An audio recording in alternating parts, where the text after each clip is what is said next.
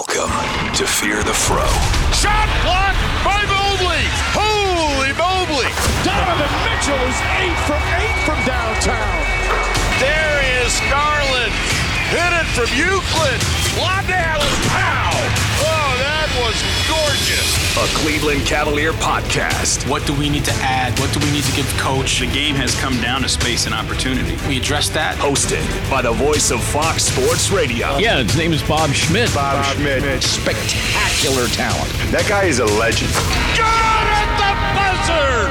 Hello, Cavs fans. Welcome to the Fear the Fro podcast. It is your fellow Cavalier fan, lifelong fan, Bob Schmidt, host of the Fear the Fro podcast, here to talk with you today about the state of the Cavs as we head into what is a very difficult stretch for the next five games. Four of them on the road. We will get the Magic at home probably tonight. I'm assuming you're listening to this on Wednesday because I'm taping it on Tuesday, but maybe you're one of the early adopters, one of my absolute favorite people in the world. The people who, as soon as they get the notification, fire this bitch up. And if you're one of those people, well, pat yourself on the back because you are responsible for the Fear of the Fro podcast becoming what it's become thus far and what it may become in the future. So, Here's the slate of events. I want to take a look at some things. Now that we're 20 games in, 25% of the season behind us, a good chance to look at where the team is and where they may be headed. And then I'm going to have a discussion with Jonathan Osborne, host of the Sixth Man podcast and Orlando Magic podcast, because this is a team we should be familiar with as we're playing them twice in the next three games. Not to mention the fact that they are a surprising success story in the early part of this NBA season, a team that just ripped off a nine game winning streak before falling to the Brooklyn Nets in their most recent game, and a team which is currently tied for second in the Eastern Conference. Now, last we spoke, we were coming off what I might term as the most disappointing loss of this short season, short 20 game sample that we have. And that was the Portland Trailblazers. We don't need to rehash that. Since that time has happened, the Cavaliers did prevail over the Detroit Pistons, who, following a no win November, have now lost 17 consecutive games. Now, if you think the noise was loud, uh, and I would say in this 2022, 20, what is it, 2023, 2024 season, uh, the, the noise around JB has never been louder than it was after this Portland Trailblazers game last week. It's been loud consistently, basically, since the Knicks series. A lot of people feel that we should move on from him. And maybe eventually down the line, that will be the case. I certainly was pretty crushed by the results of that Portland Trailblazers game. But make no bones about it. Had he lost to the Detroit Pistons, had he been the one to snap that 16 game losing streak, it would have been deafening. In fact, I've already began to prepare my anthem, which this one is going to take a, an absurd amount of time because there is a lot of auto tune involved. So I will have an anthem prepared in the event that JB is terminated. But just the fact that I'm in pre production of that process right now, uh, it should signify to you that I'm starting to embrace the possibility that that could actually happen in season. My stance up to this point has been basically I don't believe that the Cavaliers are an organization who would pull the plug on JB during the middle of this year. One, uh, well, for a couple reasons, but I'll hit the big ones. One, I don't think there's a clear, better alternative. Who is it that we want to bring in from the outside right now who's even available? Mike Budenholzer? Mike D'Antoni, maybe. What you're realistically probably looking at if JB gets run out of here is an interim situation of Luke Walton or Dave Yeager or one of those guys already on the staff. Now, maybe you prefer that. Maybe you just feel like we've reached the ceiling of what we can reach with JB and we need a new voice with these guys. And I'm not going to try to dissuade you of that. But the other reason why I don't believe it would happen is because this is a pivotal year for the Cavaliers' long term hopes. And there's no way you can sugarcoat this. Firing your head coach is in season is a sign of organizational instability. That is the exact wrong message that the Cavaliers want to send Donovan Mitchell in a year which is leading up to the year when the pressure's really on. Now, we've got a little bit of a runway year. Technically, Donovan will still be on the roster next year, even if he says, you know, I'm not going to extend. I'm not going to sign this extension. But if he hasn't signed an extension after this next summer, the noise will be much greater about us possibly shopping him and moving him before we can recoup nothing. Right now, we're in a window where the pressure that exists upon us is entirely self imposed. All we have to do to maximize our chances and feel like we left everything on the table is just play up to our level of talent, which we are not doing yet. But I don't think the front office is going to be in a rush to make that kind of move in the middle of the season unless it puts them at some sort of strategic advantage to get a guy that they want before the rest of the market starts looking. And I don't think that situation exists. Now, that's not to say that I'm entirely happy with JB. I have my frustrations, and these are what they are. I don't think JB is particularly good at identifying when things are starting to unravel quick enough. There were far too many runs by the other team for my taste where I feel like the yarn just unravels a little bit too much. But I also will say, we love hindsight. We love noticing the failures and then essentially doing the autopsy. Do we do that with wins? No, we generally celebrate the players. Evan Mobley has a career night, seven blocks, 19 rebounds, 17 points. We celebrate him. Donovan Mitchell scores 40. We celebrate him. When we lose, though, every mistake becomes magnified. Perhaps bigger, in my view, is that we'll take something like Darius Garland turning the ball over at a record rate and we'll assign that failure to JB. Do you think the team would be performing better if Darius was? I absolutely do. Do we think JB is responsible for Darius's inability to make the correct decisions? I don't. I put that accountability on the players. Now, if it's a guy like Craig Porter Jr., it's his first year, he needs to be sat down and things need to be pointed out. That's one thing.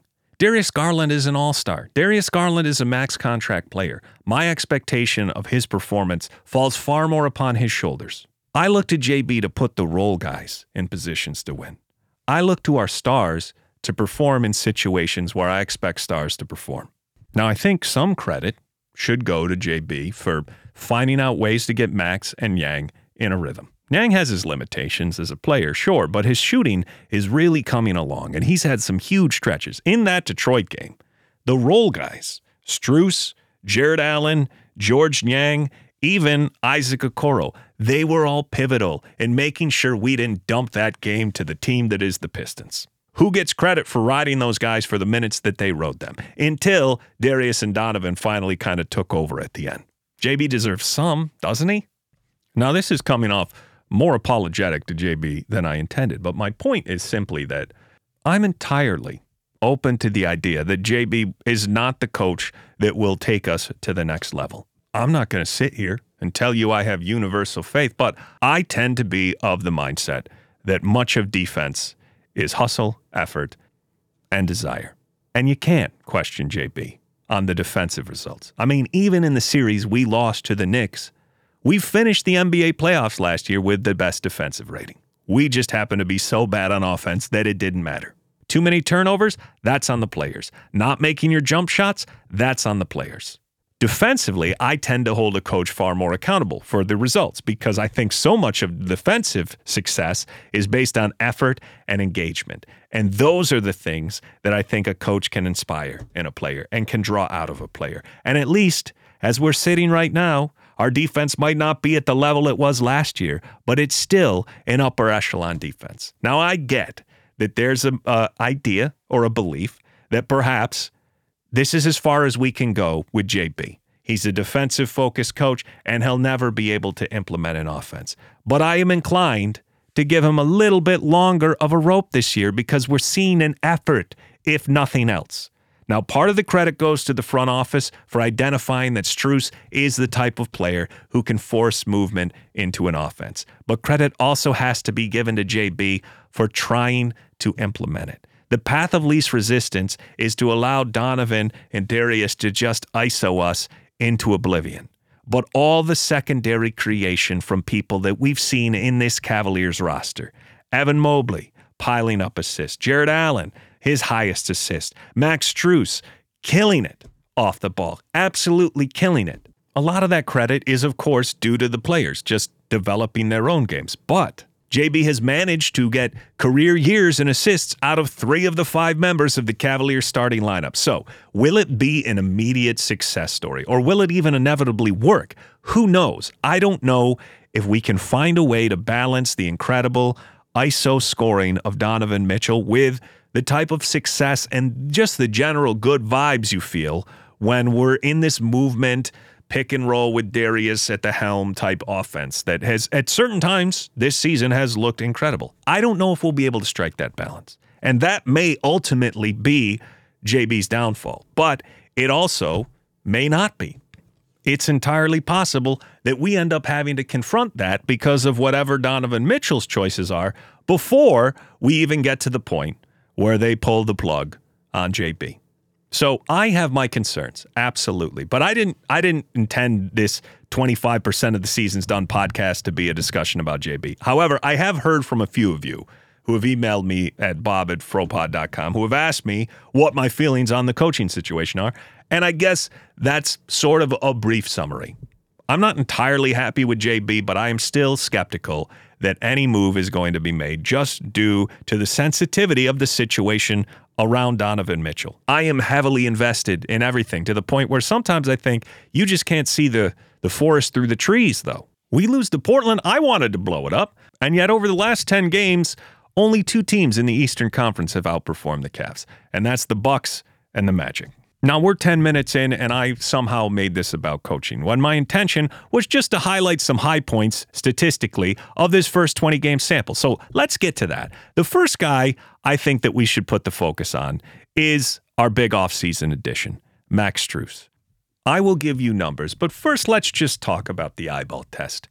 I don't know about you, but on top of being the star of that Pistons game, so many times this season, it has felt like Max Strus is dragging us into a more motion centric offense. His energy, his consistency, sometimes to the point where he gets texts on plays he's not involved in, they have all been a revelation. And while 90% of the discourse over the course of this offseason was can he turn his percentages back in the right direction and will he be the consistent three point shooter we need? It's all the other things that are the story now.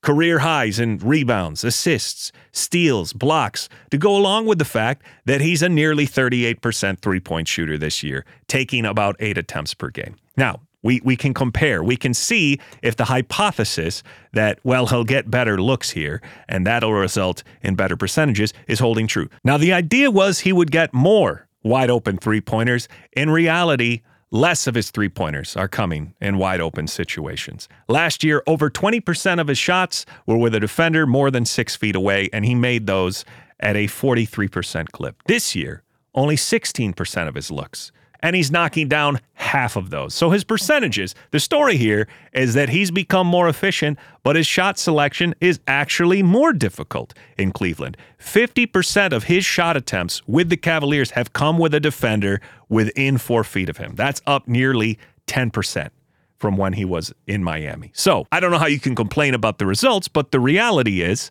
that he has taken higher degree of difficulty shots in this Cavalier offense.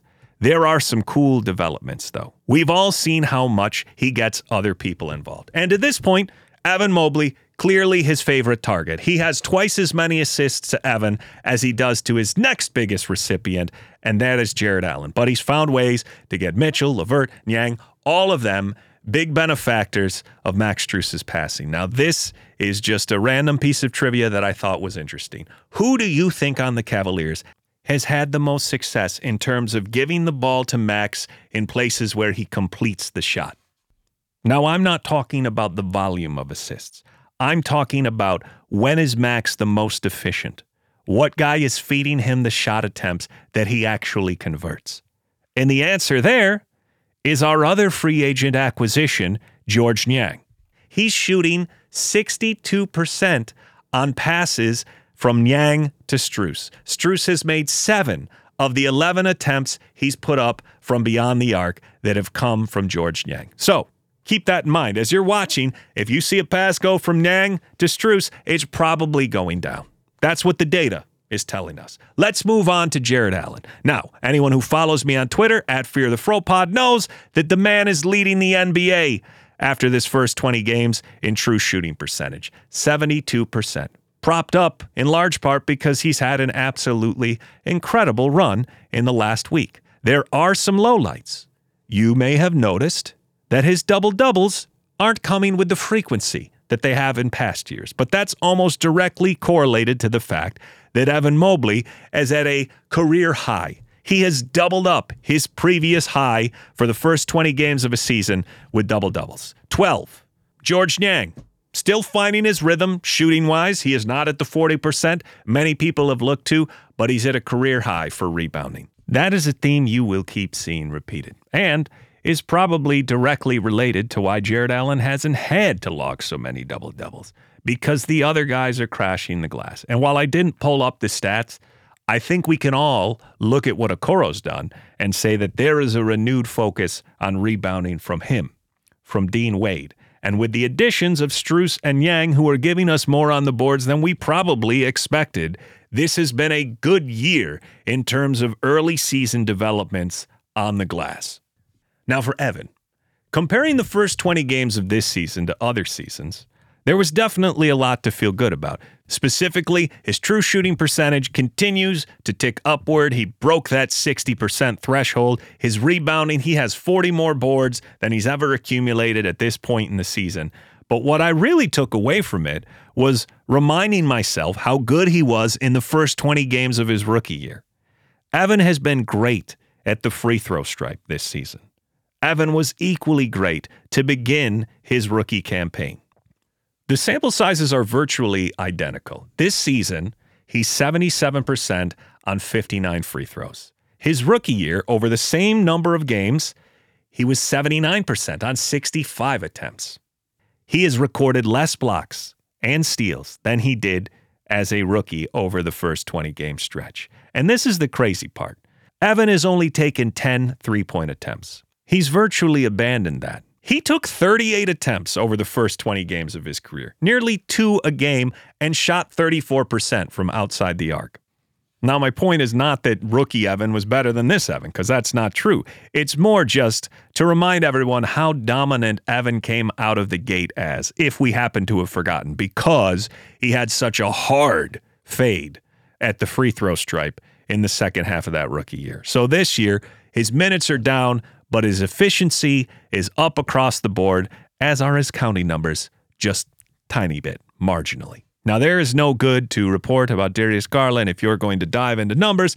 Those are not going to be favorable, so I'm not going to speak about them. And Donovan Mitchell, slightly off the pace that he began last season with, but still incredibly prolific. The fact is, though, I just wanted to celebrate a handful of those things from some of the ancillary guys on the roster. Now, I don't want to waste any more time because we got to talk Cavs Magic. So let's transition to the guest portion of the Fear the Fro podcast. Joining the Fear the Fro podcast, a man who covers the Orlando Magic.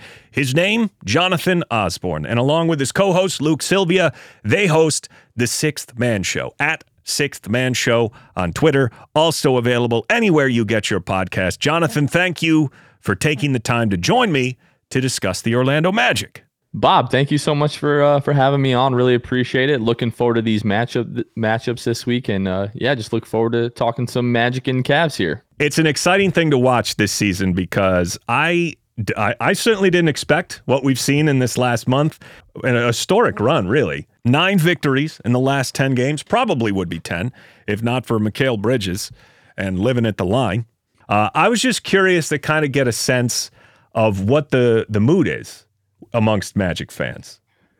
I mean, the vibes are high right now. That's that's sort of the been the the theme the the past month. You know, with a really strong November and like you said, the nine game win streak, which matched the uh, Magic's franchise record. You know, it, it's funny because we we've sort of talked all off season that the Magic could be you know close to this good, maybe not quite as good as they've been lately but it's been funny to see sort of the the national reaction to like oh everybody sort of expected the magic to you know maybe be a play-in team and there's a long season to go you know we're just about a quarter of the way through the season but as good as the team has been playing recently i don't think anybody you know even magic fans expected the magic to have the kind of run that they had you know the past couple of weeks here it's been a lot of fun specifically to that, there's a lot of things when I look at your team from the outside that seem to be going well. But if you could point to just a couple of things that maybe you didn't expect, what's been the biggest surprises? Well, I think part of the biggest surprise is that you know for the the m- most of the season now, you know the last 12 games we haven't had Markelle Fultz, the last 15 games we haven't had Wendell Carter Jr. And when both of those guys went out, especially Wendell, it, the you know it was a real question of like you know how are the Magic going to be able to weather the the storm over the next few weeks until Wendell is back with the you know breaking his hand.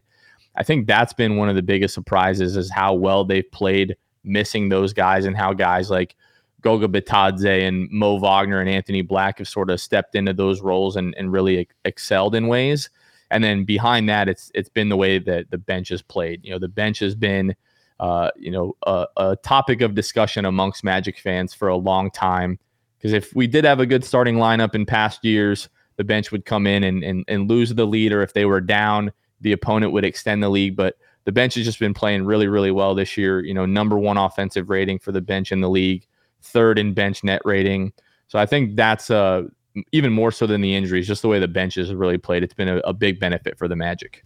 Speaking to the bench specifically, a week ago or so, before Caris LeVert went down with an injury, I was having a conversation about how strong his bench play was to begin the season. And at that time, the odds for sixth man of the year, LeVert was plus 1200 for LeVert to like plus 2500 for Cole Anthony. But if you were to look at those same odds today, Cole Anthony is now a plus 700, which puts him only behind Tim Hardaway Jr., Quickley, and Austin Reaves. And that's to say nothing of some of the unbelievable things that Mo Wagner's been doing so far this season. Right now, Mo Wagner eh, would be one of two players if the season ended today, averaging above 60% from the field, above 37% from three, and above 80% from the free throw line. Think about how rare that is. A 60 35 guy is basically non existent. It has happened one time in history, and that man is Nikola Jokic. Mo Wagner is arguably not getting enough attention because Cole Anthony and the rest of the bench have been so good. Yeah, he and he and Cole have, have both been great. I have um, some stats here. I think, uh, yeah, Mo Wagner sixth in total points off the bench. Cole Anthony right now is leading the league in total points off the bench. Uh, Mo Wagner is also fourth in field goal percentage at 63% for anyone averaging seven or more attempts per game, and he's second in the league in charges drawn. So, again, to to your point, Wendell Carter goes out, and all, one of the issues that we had with the Magic's front office during the offseason was that they didn't really go out and address the backup center spot. But obviously, you know, plenty of times before, and once again, they know better than we do that these guys were just going to be able to sort of plug and play it's sort of hard to overstate just how good Mo Wagner has been off the bench for the Magic. I mean, he gets two feet in the paint with the ball in his hands, and you just feel like every single time he's going to score.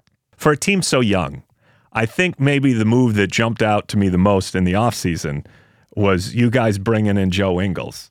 How have you felt about his time with the Magic so far?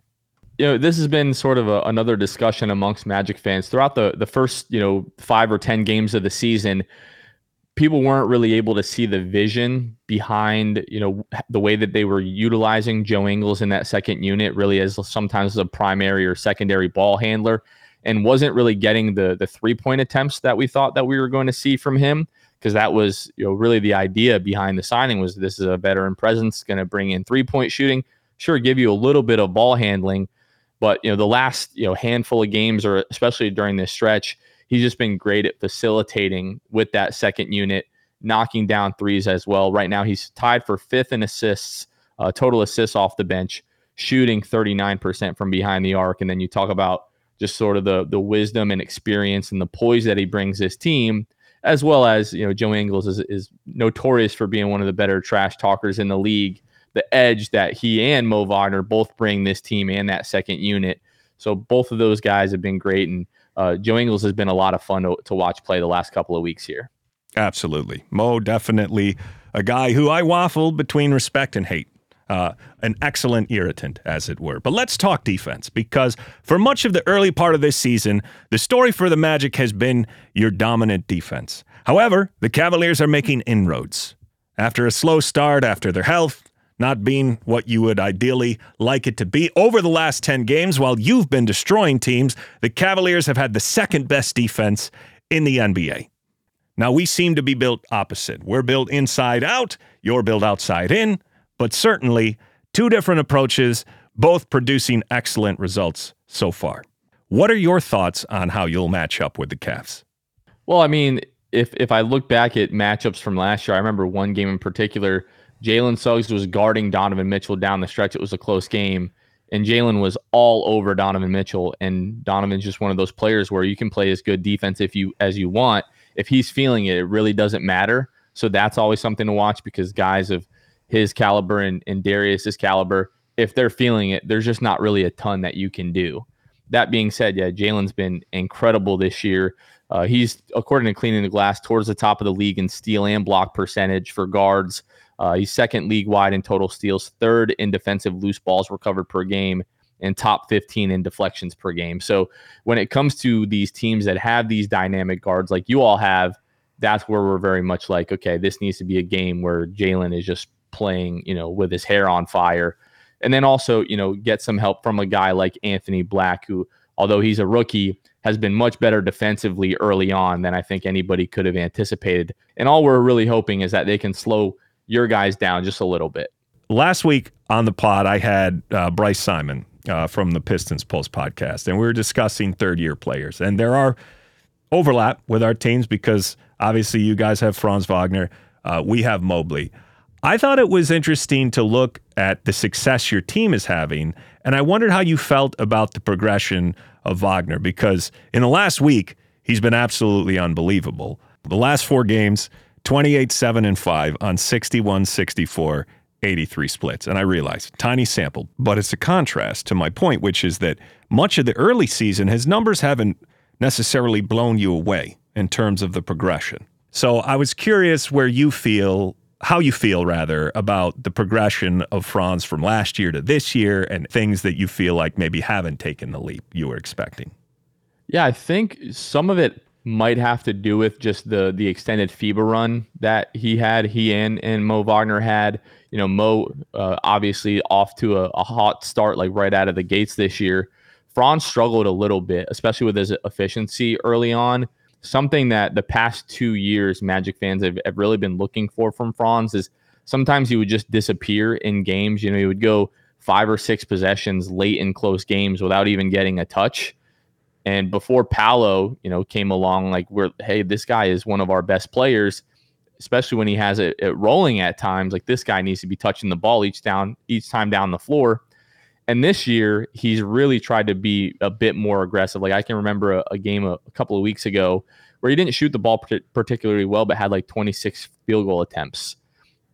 And the efficiency has, has taken a little bit to come along. Right now, he's at 46% from the floor, 32% from behind the arc. Earlier in the year was below 40% from the floor and around 22% from behind the arc. I think now, like teams are just dialed in on Paolo and Franz. Like if we can take either one of those guys away and make life harder for everybody else on the floor. That seems to be most teams' strategy going into the games. So I've been pretty happy with Franz, especially like you mentioned the last week, last two weeks actually. You know, Eastern uh, Conference, you know, nominee for for Player of the Week.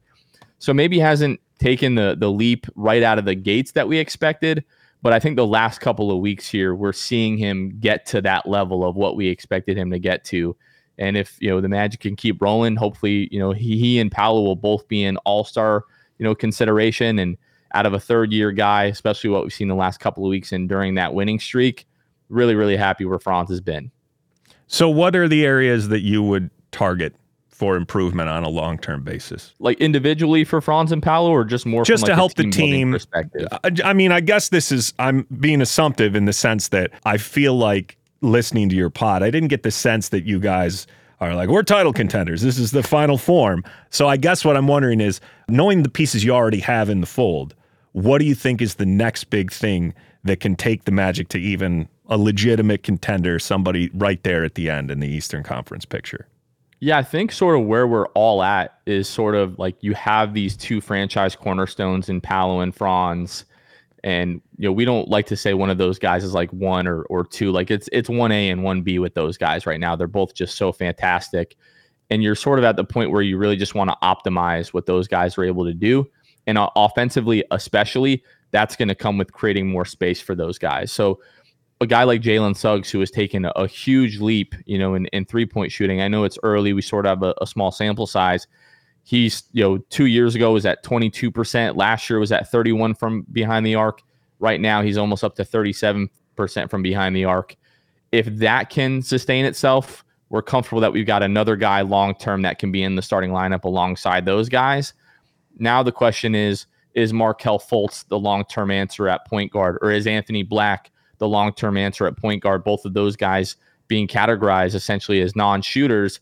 And then Wendell Carter Jr., a guy that's been able to shoot basically league average from behind the arc the last couple of years. But each season of his career so far, it's been a, question of can this guy stay healthy? So right now, that's sort of where we're at. Paolo and Franz, we know, you know, we feel pretty confident that we're good building around those guys, and it's just about uh, optimizing what those guys do well. Most likely, adding more shooting around those guys long term. Now, I got the sense from your conversations on your most recent episode of the Sixth Man Show, you were talking about Markelle Fultz uh, specifically, and he's one of the guys who's coming into free agency this next summer.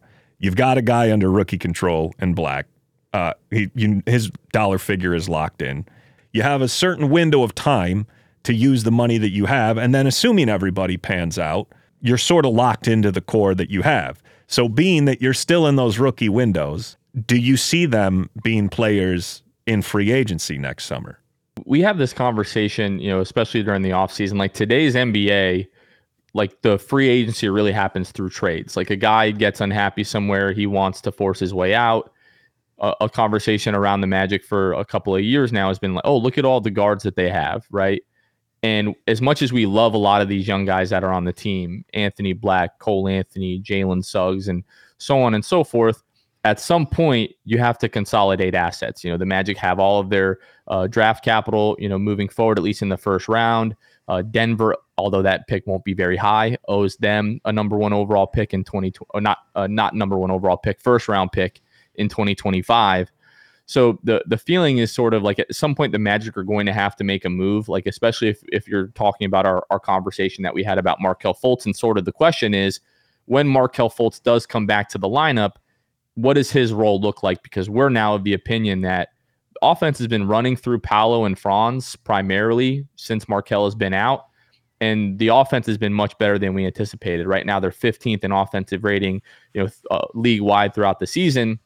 And the offense really shouldn't go back to Markelle Fultz getting, you know, the the bulk of the touches essentially. So if you're talking about Markelle not coming back next year, if you look at free agency, at least from the you know the point guard market, it's really not that rich of a market this coming year. So it seems like every year there's a, a star somewhere that is getting disgruntled.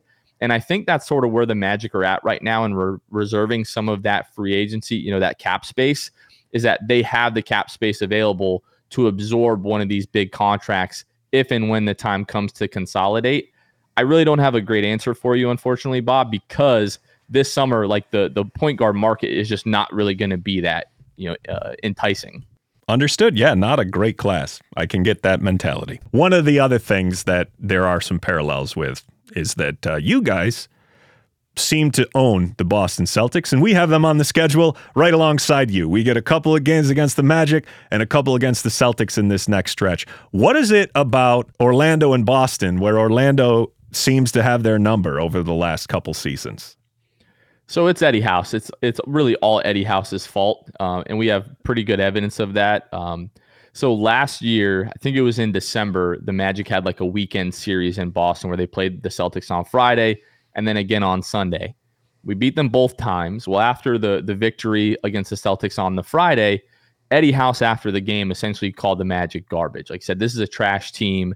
We shouldn't be losing to this team. They got 10 wins they're still garbage. They're still not a good basketball team. They won't make the playoffs. They won't make the play in. And everybody, you know, in the, the Magic organization, the players included, heard that and then came out that Sunday and and just whooped up on the Celtics.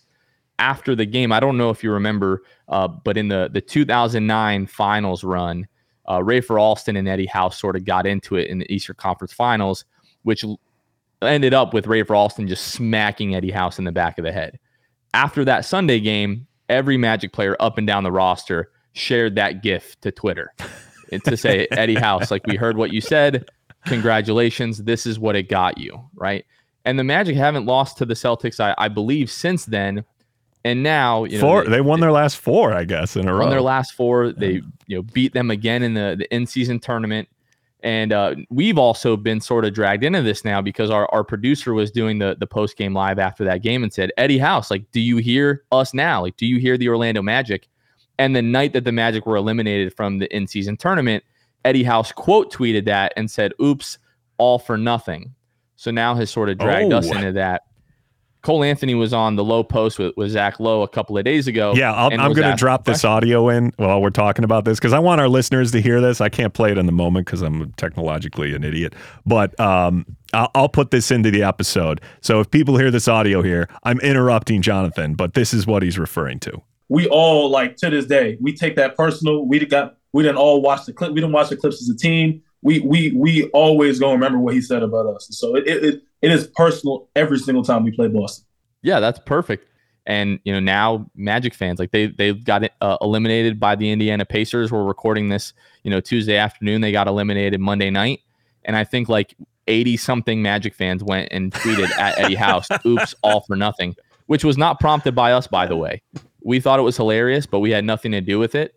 So we we've now been dragged into the Orlando Magic versus Celtics and Eddie House drama, and we, this is fantastic. There's really, nothing uh, I, love, I love more than than pettiness. He's uh, got it in droves, and and thankfully so do Magic fans. So it's been it's been a lot of fun. It's all it's all in good fun. At the end of the day, it's just basketball. It's not that deep, but uh, we've really uh, appreciated it. We've got uh, two more matchups. We've got a, another Friday and Sunday series in Boston in a couple of weeks here. Uh, how does your uh, December schedule look like? I know ours is pretty rough. It's absolutely brutal. 23 or 24 out of the next 27 games for the Magic, like going through the end of January, are all against playoff teams. And one of those teams that is quote unquote not a playoff team, you're playing in Golden State. They're just outside the playoff picture right now.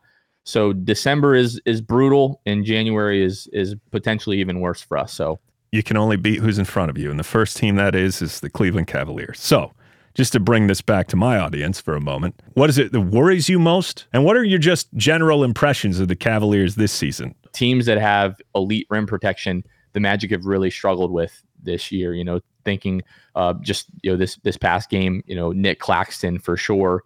So any team that is really able to just like pack the paint and dare the Magic to to knock down threes, when you have an elite, you know, rim protector like Jarrett Allen and Evan Mobley, guys aren't really going to want to go to the rim. So our guys sort of following falling in love with the the jump shot is something that I'm afraid of. And then just recently, you know, the last four games the Magic have been, I think, uh, as of two days ago, they were 25th in defensive rating over the last four games.